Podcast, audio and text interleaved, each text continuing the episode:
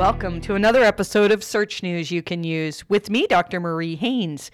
This is episode number 159 of Search News You Can Use, being recorded Wednesday, November 18th of 2020. I feel like 2020 is at the same time the longest year of my life and also moving so fast. I can't believe it's the end of November. We're coming up to holiday season for those of you who celebrate Christmas. And it doesn't feel like it. It just feels like the world is just completely messed up. But in the midst of it, business goes on. And so my goal today is to share with you the latest news in regards to Google and SEO, things that'll help you to improve your website, improve your client's website, and hopefully I'll be able to share some helpful tips with you today. In this episode, I'm going to talk about some potential updates. There's been some turbulence, but that's the norm now. I don't really feel like there's been a significant update, and we'll talk about that, whether Google is about to release a core update, whether an update actually released today as I'm recording this. And a few other things. We've got some sponsored content that we're going to try really hard to make not sound sponsored. Our goal when we take on sponsors is to make it so that I can provide you with really helpful information at the same time talk about some really awesome tools that are available in the SEO industry. And we've got lots of other things. I want to share with you right now what the Q&A is going to be at the end of this episode so you can start thinking about how you would answer these questions. One of the questions is about somebody who has three different websites, all surrounding a similar business, and they want to consolidate these into one site, and they want to know whether that's a good idea. So start thinking about that, and I'm going to give you my thoughts by the end of this episode. And the other question that we have in the Q&A section at the end of this episode is about cross-domain canonicalization. That's a mouthful to say, cross-domain canonicalization, and whether the use of that could be seen as spammy by Google. I have some interesting thoughts on this. You know, when I read the question, it's going to sound like the answer is intuitive to most people, but I actually think there's an area here that is overlooked by Google. So stay tuned for this, and I think you'll find that part really, really interesting. Let's start off. Well, first of all, you've probably noticed that if you listened to last week's episode, that the sound quality is a lot better this week. Last week, I was working from home. I had some kind of a bug. I hesitate to call it a flu bug. It was really strange, and I was really concerned that I had COVID. I think most of us, as soon as you get like a sore throat, a headache, something, we start worrying about, oh, do I have the virus? I was tested for it, and the test was negative, so I didn't have it. But whatever it was really bad. I didn't realize how bad it was until I started to feel better and realized how much I could accomplish. I still worked through the whole thing, and like I said, I recorded last week's episode, which was one of my favorite episodes, and we did have people write in to complain about the sound quality. I'm very sorry. We did the best we could, but now we're back at it, and I'm healthy, and I'm back in the office, and so let's get right into it here. Let's talk about some of the turbulence that we've been seeing in the search results. Now, when we report on Google algorithm updates, you know, our goal is to point out the main updates, and for quite a while, Google didn't even tell us when they released a major update, whether it was a Panda update or then they started announcing them as core quality updates. They didn't tell us. We would just see this big change in a bunch of websites, and all sorts of people would be reaching out via email, and the SEO forums were lighting up with people saying, hey, Google changed something. And then recently, like in the last couple of years, Google has started to actually tell us when they're releasing a significant update. So for this year, we had the January core update. We had a core update in May as well. And with both of those, Google told us beforehand, hey, we're about to release an update. Stay tuned. And that was really, really good. And what we did years ago, I started sort of reporting on the little blips, the unannounced updates. And I think that sort of became, it just became too challenging, because this is happening all the time now. And whether it's due to Google making changes in the algorithm, or I think a lot of the changes that we're seeing are related to just what's going on in the world right now.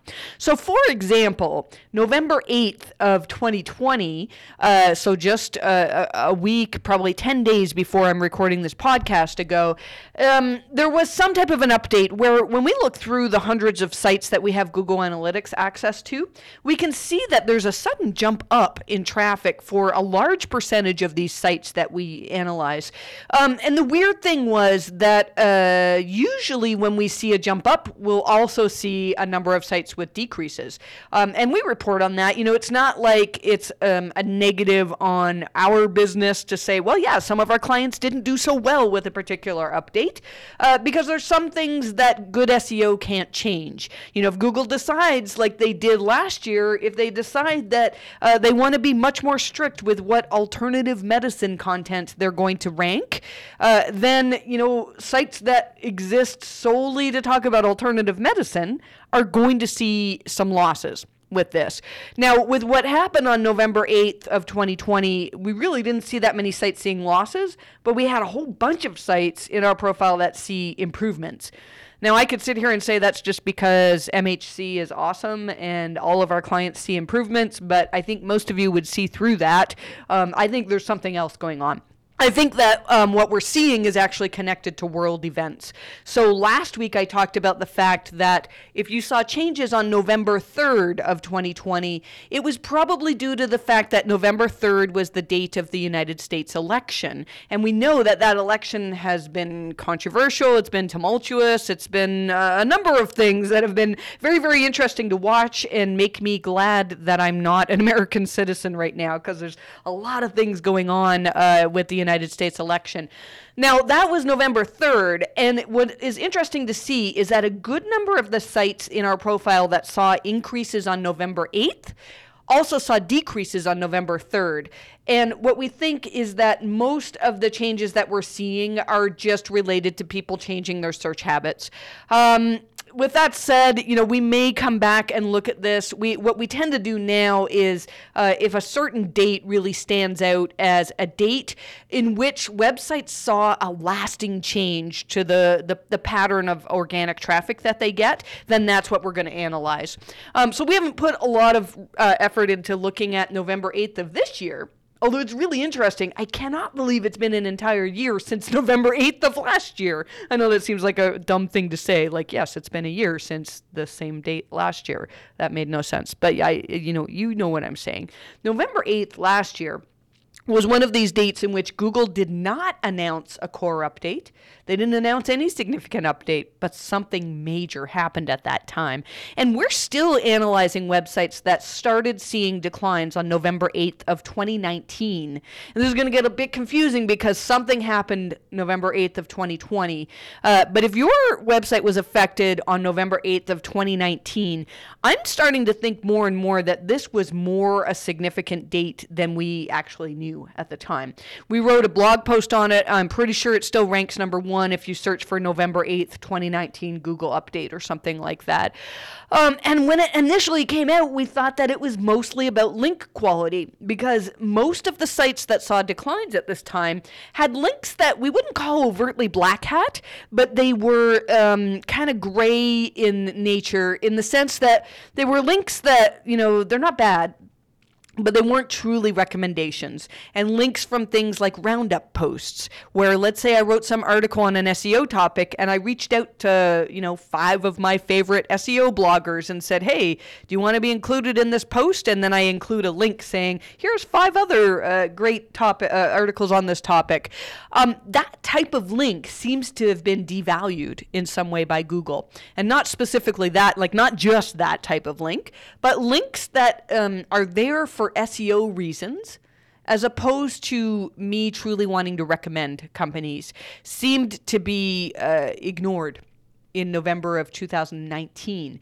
And my theory, now that we've had all of this information from Google, I've been speaking the last couple of weeks about this video that Google put out about trillions of searches and how Google is, you know, changing their technologies to be able to do a better job at serving people the right answers or relevant answers when they do search. And one of the interesting things that came out of that video was that, you know, BERT, so natural language processing, really became integrated into Google's algorithms sometime late October of last year. Now, given that we saw this update on November 8th last year, I really think this is connected to BERT. And I think that a lot of these websites that saw drops, even though we connected it to links, it's not that Google said, you have unnatural links and we're going to demote you for that. But rather, I feel like Google got better at determining which links they should truly count to boost rankings. So I know I went on a bit of a tangent there because we're not talking about November 8th last year, but we're still getting people emailing us via our help email, saying, look, my losses started November 8th. It's really common to see a site that started to see losses November 8th of last year and then saw further losses with the May 4th update of this year. And I actually think that May 4th represented Google taking that a step further and being even better at recognizing the content itself, not just the links, but whether the content itself was more relevant to the searcher's query. So, at this point, I'm not calling November 8th of 2020 a big update. As I started to record this, I heard some rumblings that maybe there's a big update happening right now. Bear Schwartz has an article on Search Engine Roundtable, and he's saying that there's a lot of chatter in the SEO forums about an update November 17th and 18th. Again, as we've been saying all along, this could be related to current events in the world. It's possible that something has changed on Google's side. My guess is that this is not a core update, given that Google's been very, very transparent with telling us when they're rolling out core updates. So we'll be analyzing that, and I'll let you know if it seems like anything more significant that's worthwhile paying attention to. Speaking of core updates, John Mueller said in a recent Help Hangout that there's really no timeline for when the next core update happens. So again, this year we've only had two. We had January core update, and then we had the May core update. We had some kind of update in June that we called the government update, where it seemed that Google boosted authoritative websites, and that is probably in response to coronavirus. Google's guide to how they fight disinformation says that they can change their algorithms to greatly prefer authority over relevancy in times of crisis, and the world certainly is in a time of crisis right now. Somebody asked John Mueller, well, is Google going to release another core update because it's been so long since we had one? And here's what he said, quote, I don't know what the specific plans are there, so it's not the case like we stopped making core updates. I just don't know what the specific launch plans are there. Now, there was an article in Search Engine Roundtable that took that quote and essentially said, look, so we're not going to have any more core updates for 2020. And some people are happy about that. And other people who are waiting to recover from a core update were not happy because Google has said, and this is our experience as well, if you've been slammed by a Google core update, recovery is possible. Like you can see improvements even before another core update happens, but they tend to be marginal. The sites where we see things that we would call a recovery from a core update, those tend to be, they all happen on the date of another core update. So if you've been hit, if you were hit by the May 4th update and you've been working on improving your content, then you're probably eagerly awaiting the next core update because that's where you'll see if the changes that you made are actually going to be helpful to your site. So some interpreted John's results to say, yeah, Google's not going to release a core update before the end of the year. And every year we have this discussion, Google says, well, we don't want to release things in the last quarter of the year because it disrupts holiday traffic and, people who are doing SEO for Christmas-related things, it makes things really challenging. But we've seen for many years that Google releases significant updates in November. I feel like they've done some in December, although I don't know that we've had a core update in December as well. But here's the thing. So when people tweeted about the fact that Google's no longer going to be releasing any core update in the next few months, John's response to several people was, this sounds way too optimistic. It's really not a made decision. It sounds to me like Google will release a core update when they're ready to release a core update. And that could still be soon. And it's possible that what we saw, all the chatter with people talking about November 17th and 18th, that's the startings of a core update. But again, I don't think it is because I feel like Google would have pre-announced it. So I feel like I just talked for, the last 10 minutes to say nothing. The point being here is that there's been some turbulence in the algorithms. If you're seeing your search traffic is affected in weird ways, if you're seeing losses, the first thing I'd look at is whether it could be related to what's going on in your part of the world. You know, if your city has just gone into lockdown, then and you run a local business that requires people to walk into your store, you're probably going to be seeing less website traffic, most likely.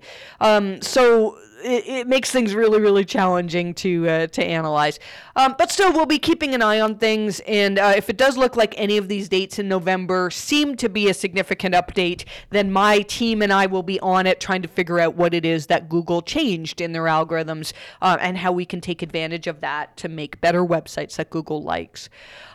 Let's talk about our Ahrefs tip of the week. So Ahrefs is one of our new sponsors. We talked about this last week, and I went into great detail about Ahrefs Webmaster Tools. If you're not using it, you really should. And as we mentioned last week, it's completely free for anybody to use, and you can very quickly do a crawl of your website and get a list of technical errors, a list of things to fix, completely for free. So I would recommend that you do that if you're not already using a major one of the main tools. So Ahrefs, this week what I wanted to talk about is how we use Ahrefs to look at link anchors. Now, link anchors, I think most of you know what a link anchor is. If I link to a website saying, for more information, you can click here. And if click here is underlined, then that's the part of the link that's considered the anchor, the words, click here. And there's been all this controversy over several years over whether we should be using keywords as anchors or, whether that's going to signal something to Google as a sign that maybe you've been manipulating your link building. And people, we've actually had some good discussion this week about that in regards to internal links. And there is no evidence that using keyword anchors internally can be a negative for your site. You should be linking descriptively to your pages internally. But what I'm talking about using Ahrefs for here is for looking at external links. And one of the things that we'll do, now if we're going to do a link audit, if we're going to do an exhaustive link audit, then what we're going to do is we're going to gather links from several different sources. And so we use Google Search Console because those are the links that Google has provided us, so they're probably worth looking at.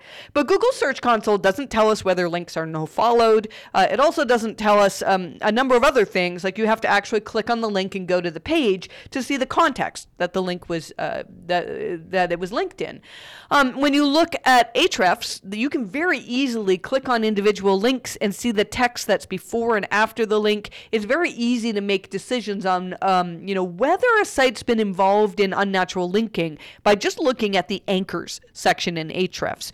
I've put a screenshot in newsletter, which is going to be kind of hard to describe in a vocal podcast, but this is looking at the anchor text section of Ahrefs for a site that I worked on many, many years ago. And you can see, this was a site that had a manual action. You can see that the vast majority of the anchors in the links that point to this site contain keywords. And that's often a sign that something unusual is going on here. Now, if you look at sites that have not been involved in building unnatural links, we tend to see that the most common anchors are the URL of the site itself, or maybe their brand name as well. And so when we see a lot of keyword anchors, this is often a sign that the site's been involved in unnatural link building. Now, Google's algorithms are way more complex than this. And one of the things that we struggle with sometimes is when, and this is going to venture a little bit from the Ahrefs sponsored content, just to give you a little bit of insight into how we treat keyword anchors. We had a case several years ago of a site that had a manual action, and the site's brand name was also a keyword. So I don't want to give away what the site is. It's a major site that most of you would recognize. But imagine that the keyword was green widgets. This was a site that sold green widgets. And a lot of their links were anchored with green widgets because their site was greenwidgets.com, essentially.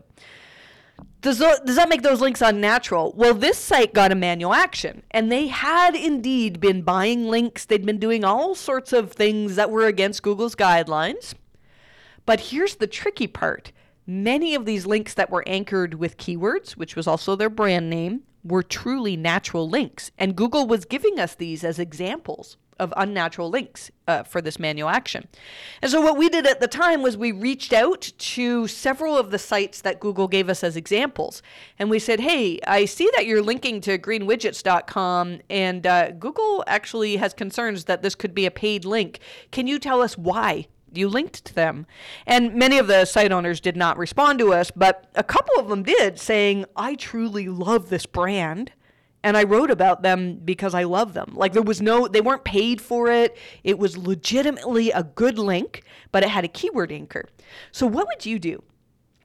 If you were doing SEO for this site, if you were working on removing a manual action, and you have links that Google pointed out as unnatural, and they have keyword anchors, and you reach out to the site owner and they say, well, yeah, nobody paid me for this. This site did not ask me to put this up. I just truly wrote this blog post because I think this company is amazing. Would you remove those links? Would you disavow them?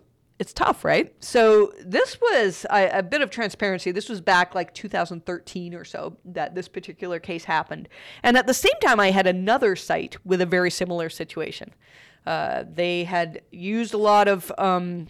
They had built a lot of paid links, and many of their links, they didn't necessarily use keyword anchors, but they were links that looked unnatural to Google. But when we reached out to the site owner, they actually truly liked this company and wanted to link to them. Now, that case, so let's call that case number two. That case, I gave this client several options. I said, look, we can write back to Google, and we can say in our reconsideration request, look, we've removed this subset of links that we've identified as unnatural, but some of the examples that you gave us truly are good mentions. We did not pay for these. We did not manipulate these in any way. We do not think we should remove these. And that's what that site did. They sent a reconsideration request saying, look, we see these are, they're marked as unnatural links, but we're not removing them because I think you made a mistake here. Now, in that case, the manual action got removed, and that site never recovered. To this day, they still seem to me to be suppressed under some type of Google suppression. They're not able to rank for most of their main terms. Now, you know, we no longer, they're not our clients anymore. This was many, many years ago, and I can't make solid conclusions based on this one case. But let's go back to that first client that I talked about, that also, they had keyword anchored links that looked like unnatural links, but when we reached out, there were good ones. This site said, no, if Google thinks that they're even remotely unnatural, we want to deal with them, even if they were good links. And that's painful, right? For any of you who do link building, imagine you managed to actually truly get people write a blog post to say how much they love your client's company. And then imagine you had to disavow those links. So we weighed the pros and cons, and we went with what our client said, and we went and disavowed and removed as much as we could a large number of links that were just kind of on the border in terms of maybe Google might see them as unnatural, but truly they were natural, and we disavowed those as well. Now, I can't show you graphics over a podcast, but I want to tell you that the second site that went all out in removing links that were even close to being considered unnatural saw a massive recovery. They saw a recovery with a Penguin update that happened while we were awaiting the results of the manual action reconsideration request. And then they saw even better improvements when the manual action got removed. And to this day, this site is just skyrocketing. They're doing really well. Whereas the first site, who said, no, we're going to keep this because it's natural, is still struggling.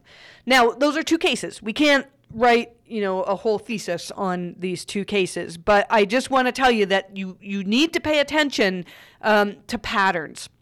And this is going back to Ahrefs. This is where we really like looking at the anchors in Ahrefs. I've written a little bit more in newsletter on how exactly we use this type of information. We would never disavow links based on just the fact that it's a keyword anchor. We're still, looking at many other factors. But you can really, I like the interface with Ahrefs. I use all of the other tools, but if I had to choose just one tool to look at for links, I would choose Ahrefs. Speaking of links, Google has announced changes to the disavow tool. The disavow tool, it's been around for quite a while now, and people always struggle to find it. If you go into Search Console, you won't be able to find the disavow tool. You have to actually Google it, and that's by design. I remember John Mueller saying a while back that they purposely did not put the disavow tool right in the main Google Search Console interface because they didn't want webmasters to use it unless they truly knew what they were doing with it, because you can do harm to your site if you're not sure what you're doing with the disavow tool. So when Google announced the new disavow tool, and they said, today we're completing the migration of the disavow links tool to the new Search Console interface, I thought for sure we would find it in Search Console, but it's still not there. You still have to search for it, as far as I can see, unless I'm blind, I'm not seeing it. But you still have to search for it and know what you're doing in order to use it. But the interface is different, and the interface itself looks more like the new Search Console than the previous one. A few things that have changed with the tool, and maybe not changed, Google just made more clarification. The maximum length of a URL that you can put into the tool is 2,048 characters. The maximum file size is 100,000 lines, including blank lines and comment lines. And we knew this already, that the maximum file size was 2 megabytes. I've only had a couple of clients that have legitimately gone over that 2 megabyte limit. And usually that's a case where sites are disavowing too many links on the URL level. We almost always recommend disavowing on the domain level. I've gone into great detail about that before, but yeah, so if your file size is bigger than 2 megabytes, you're either, you got a lot of unnatural links, or you're doing something wrong in just disavowing everything based on some random metrics. A few things clarified that maybe weren't clear before. You need to be a verified owner in Search Console in order to modify the disavow. That's nothing new. That was the case before, but I think it wasn't clear about that. The one thing that's a bit confusing is errors. It used to be that before, the moment you tried to upload a disavow that contained some errors, maybe some syntax errors, it would give you a message saying, we found errors on line 3, 200, and 487 on this, on this file. And now you don't see those errors until you've actually uploaded the file. So it might be a little bit more challenging to find those, but I'm encouraged that Google was keeping the disavow tool. I had some people reach out to me and say, well, this is evidence then that Google's not going to take it away. I don't think they would have put all this effort into migrating the tool into new Search Console if their plan was to completely take it away. So I think we'll still have the option to disavow for quite some time. I still think that most sites do not need to disavow. I should mention that just a few weeks ago, we published our second edition of our manual actions textbook. And if you're trying to figure out what to disavow or how to do it, I would encourage you to buy that book about removing manual actions. Google also announced changes to the remove outdated content tool. And this actually kind of confused me a little bit, because there's two ways that you can ask Google to remove outdated content. One is via your own Search Console, and then this new tool is basically an old tool that they've given us back again, that you can actually request removal for URLs that you don't own. Now, that sounds like it's opening up all sorts of opportunity for spammers. You can't just go to your competitor's website and ask Google to remove it from the search results. There's a form you need to fill out, and you really need to show that, this page has my personal information on it, or there's a valid reason for Google to remove it from search. If you want to remove your own content from search, the best way still is to no-index the content, to maybe you could hide it by robots, but you still need to have a no-index tag on it. Otherwise, the URL can still exist in Search Console. So there's a little bit confusion around this tool. There's also, I saw Michael Vandemar, who's excellent at malware removal. If you have any issues with malware, reach out to Michael. He's really, really good. He worked with me a few years ago for one of my own sites that had a horrendous hack. And he said there's still no way to bulk remove in individual pages from Google after a hack. So often if your site gets hacked, the hack will produce hundreds, sometimes thousands of new pages that you would want to get removed very quickly. And you would think you could just no index these pages or 404 them and then ask Google to crawl them again. But the thing is, because they're lower quality, they get rarely crawled by Google. And so the old URL removal tool used to be good for telling Google, look, we have all these URLs that are there as a result of a hack, and we want you to get rid of them now. So there's still, it's not perfect. And if you've been trying to use this, you've probably been struggling a little bit. We saw this week that Google is experimenting with product-related subcategories in search. Again, a hard thing to talk about in a vocal podcast as opposed to, you can see in newsletters some screenshots for what this looks like. By the way, mariehaines.com/newsletter, and this is episode number 159. One of the things that we saw was that there were little subtitles. It seemed like a test that somebody saw, and Google's always running new tests. We don't know if this test is going to make it to be part of the mainstream SERPs or not. But the test showed that when they did a search, Google gave them tabs that they could look at to say, are you looking for an overview, for products, for stores, for shopping, for videos, for reviews? And so Google had, you could click on each of these, and instead of seeing the overall search results for this query, you would see just the product results or just the video results, that type of thing. That might not seem like anything exciting, but to me, I think this is one step closer to learning more about how Google understands intent. So, we talked internally about how does Google do this? Do they look at the schema on the page? Are they looking for calls to action? Are they looking for symptoms, the signals that show that the page is transactional? And we don't know exactly how they're doing it, but we know, and they've told us that BERT is extremely good at understanding the intent behind a query. And so Google's goal is to be helping to match those intents, helping, somebody who does a search for a keyword and is looking to buy that product is quite different. They're going to want to see different results than somebody who is still looking for information on that product and is not ready to buy that particular one itself. So I think this is the key to SEO, probably 2021 and on, is getting better at writing content that understands what your searcher's intent is.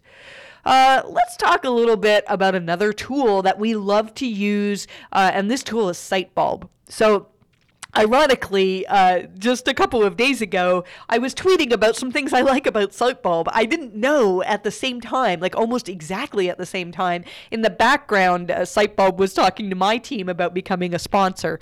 And I tweeted that there's three major things that I love about Sitebulb. Number one is crawl maps. They're really, really nice. I've got some pictures in this episode of Newsletter of a site where they came to us and we did a site quality review. And one of the things we noted was that their content was just kind of all over the place. And when we did a Sitebulb crawl of the site, we could see that the crawl map, so the crawl map kind of shows you like these big dots as main pieces of content. And then there's links or lines that show how they connect to other pages. And there's different ways that you can get these diagrams to display. Well, when we did the first crawl for this website, it was just kind of like links everywhere. And one of the recommendations that we made was to do a hub and spoke organization. And what that means basically is that you have content hubs. So for example, you could have one main topic that you've written a very, very good post on. And then you have smaller posts that are the spokes around that hub wheel that all link back to the main hub and all use anchors on your internal links that give Google clues as to what that hub is about. And so when the client restructured their content and made it a hub and spoke structure, The Sitebulb crawl was beautiful. We could see these little clusters of content hubs. And so a newsletter I've showed you, and this site saw probably close to 100% increase after doing this in traffic. I mean, it's they did extremely, extremely well. So there's a lot of great things you can use Sitebulb for. If you're not familiar with it, it's a crawler that you can use on just your site or on your client's sites as well. And one of the things I think we'll probably get into in future episodes is some of the hints that the tool gives. So if you're looking to repair your technical SEO, what I found is Sitebulb gives very intuitive hints. They tell you, all right, we've recognized this problem, here's why it could be an issue, and here's how you fix it. And I found that it gave us very, very actionable things to work on. So I really would encourage you to check out Sitebulb. I believe we have a link in the online version of our newsletter, episode number 159, for where you can get a copy of Sitebulb. I hope you try it out and enjoy it, because it's truly a very good tool. Let's see, local SEO. We had thought maybe there was a local update on November 17th. There was some type of fluctuation that the Bright Local Rank Flex tool picked up, but it was very minor, and so we haven't looked into that just yet, but there may have been some fluctuations in local search rankings as well this week. Interesting news. Google launched a new program that they call the Small Business Advisors Program, and this is, I don't know a whole lot of details about this. I feel like I need to read more about it, because it sounds like for, just a phone call, you can basically get SEO advice from Google. And I haven't talked to anybody who's actually used the service, so I don't know how good it is. But let's see here. Bear Schwartz has a good article talking about it. And you can apparently schedule a one-on-one call. It's a 50-minute video call with a specially trained Google advisor who can provide you guidance on things like Google My Business, your ads, your analytics, even YouTube as well, and more. Now, I don't know what level of detail this will go into, and honestly, in a 50-minute call, you're not going to be able to solve all of your site's SEO problems. This is completely free, apparently, but normally, I guess in the past, it used to cost $40 US. So if any of you have used this service, I'd love to hear what kind of advice you got. I'm almost wondering if this is going to be similar to AdWords advice, where I don't want to put down AdWords advice or Google Ads advice. I don't do PPC for clients. But I have sites where, we get contacted by Google employees with advice, and it's bad. The advice that we get is not advice that I would follow. So I don't know. We'll see where this goes, but I thought that was very interesting. I don't think this is going to be an assault on those of us who do local SEO. I think there will always be need for people who specialize and understand how Google works.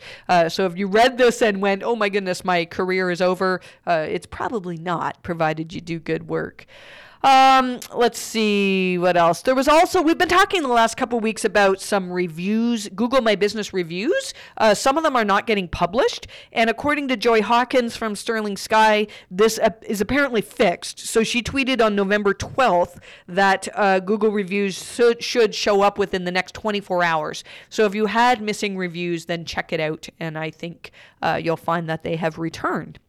All right, let's get into Q&A section here. We've been doing these little mini site reviews, and those are fun, but this week we have two questions that are not site reviews. I'm not actually going to share what the sites are. I don't think it really benefits the question to share that, but I think discussing these questions would be really, really good.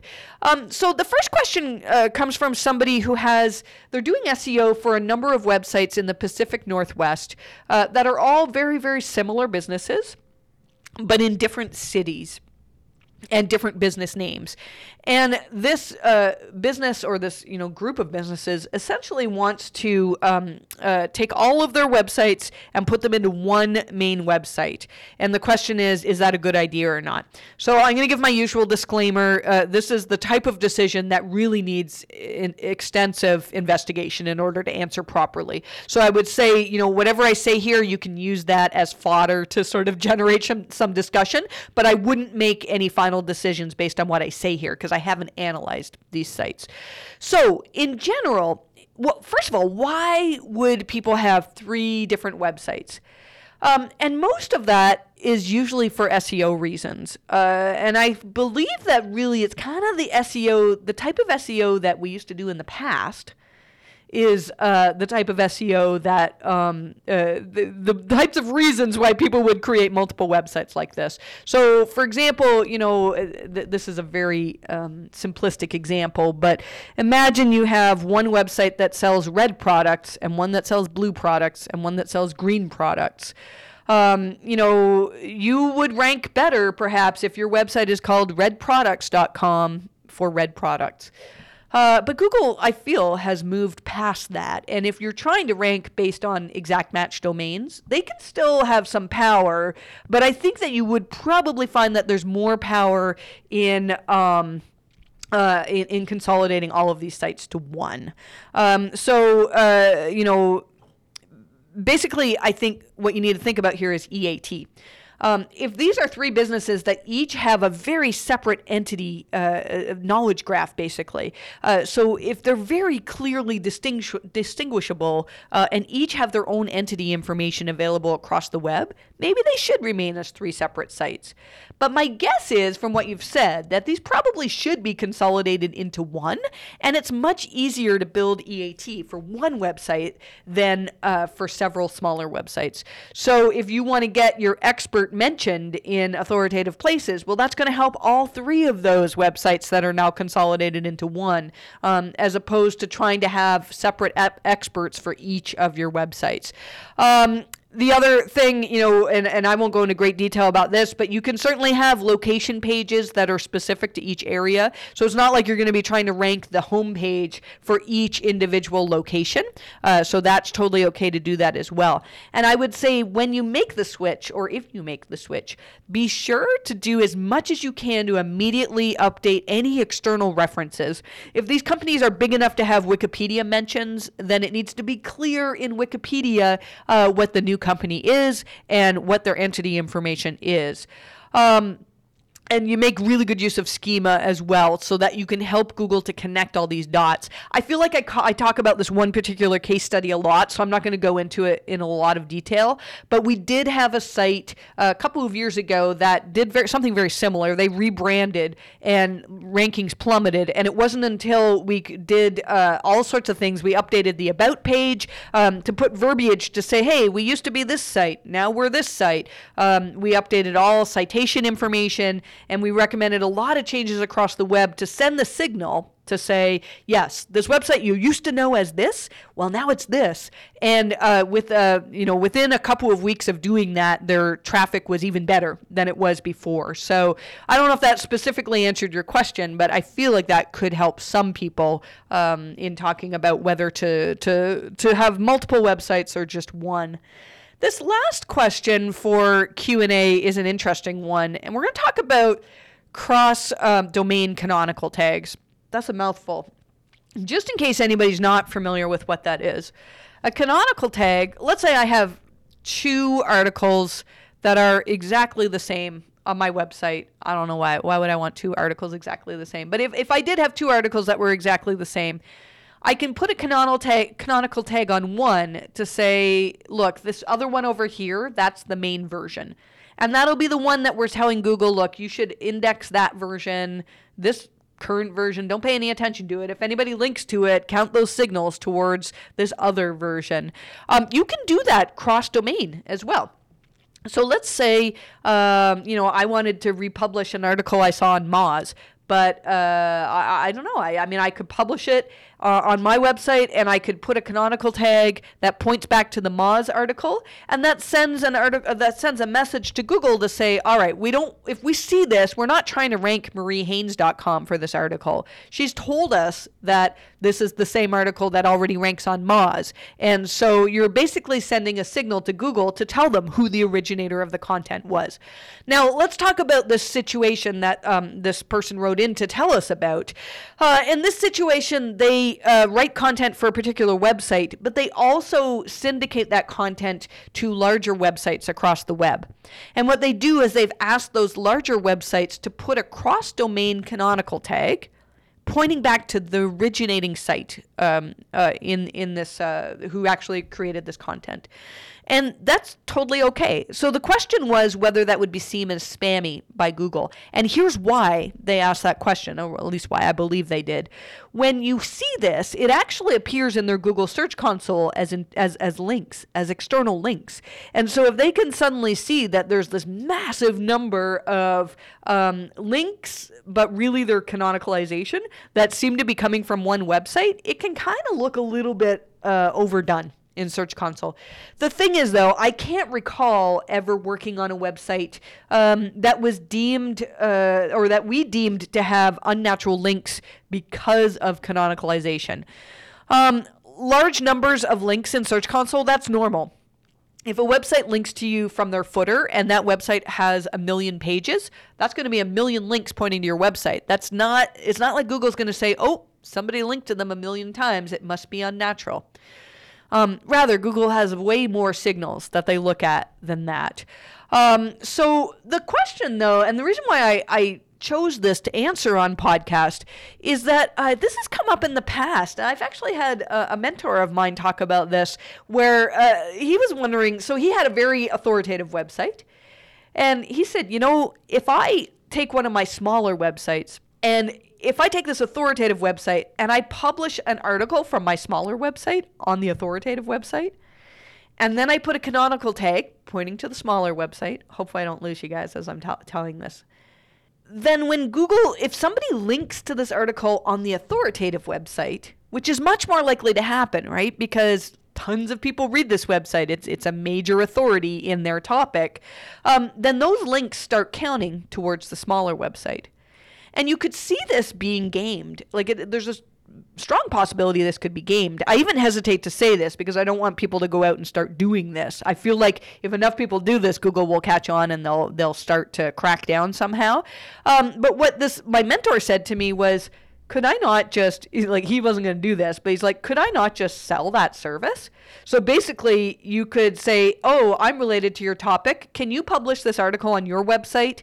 Put a canonical tag back to my website, and then it's the smaller website that actually ranks on Google, but as people link to the source on the main website, the one that's authoritative, the one that's read via many, many sources, you know, social shares and all sorts of things, that would help prop up the smaller website. And, you know, I think that potentially could work. The thing is, though, if you were doing it on a massive scale, I think that's the type of thing that manual actions are built for. I haven't actually seen a manual action for this type of thing, but it wouldn't surprise me, you know, if a manual review happened of your website, that this got flagged somehow. So, but I can't see it hurting algorithmically. And the reason for this is that there's no way that you could get rid of those links. So let's say we proved that for some reason this was a negative in Google's eyes. Then I could go to one of my competitors and I could start publishing all their content and on my website with a canonical link and try to get them penalized. And there's nothing they could do because you can't disavow those links. Disavow essentially tells Google to not pay attention to the signals and essentially add a no follow, but it's a canonicalization. There's no link there to disavow. I'm going to stop trying to explain this now because I might have lost a few people in saying that, but just keep it in mind. What you're describing to me, again, major disclaimers, I haven't looked in any level of detail at these sites themselves, but it sounds like what you're doing is probably an acceptable thing to do. I'm going to end it there with podcast. It feels good to do a podcast episode where I'm not feeling like absolute junk because I've been feeling so crappy lately. But today's good. So I'm going to end it early today. I'm probably going to head home and play a bit more Fortnite. There was a big update today. I came up with a whole new system for improving my Fortnite gameplay. If you're interested in that, reach out to me. I'm telling you, I'm going to be good. I'm already kind of decent, but I'm going to be good. I hope you enjoyed this podcast. I hope everything's going all right for you wherever you are in the world.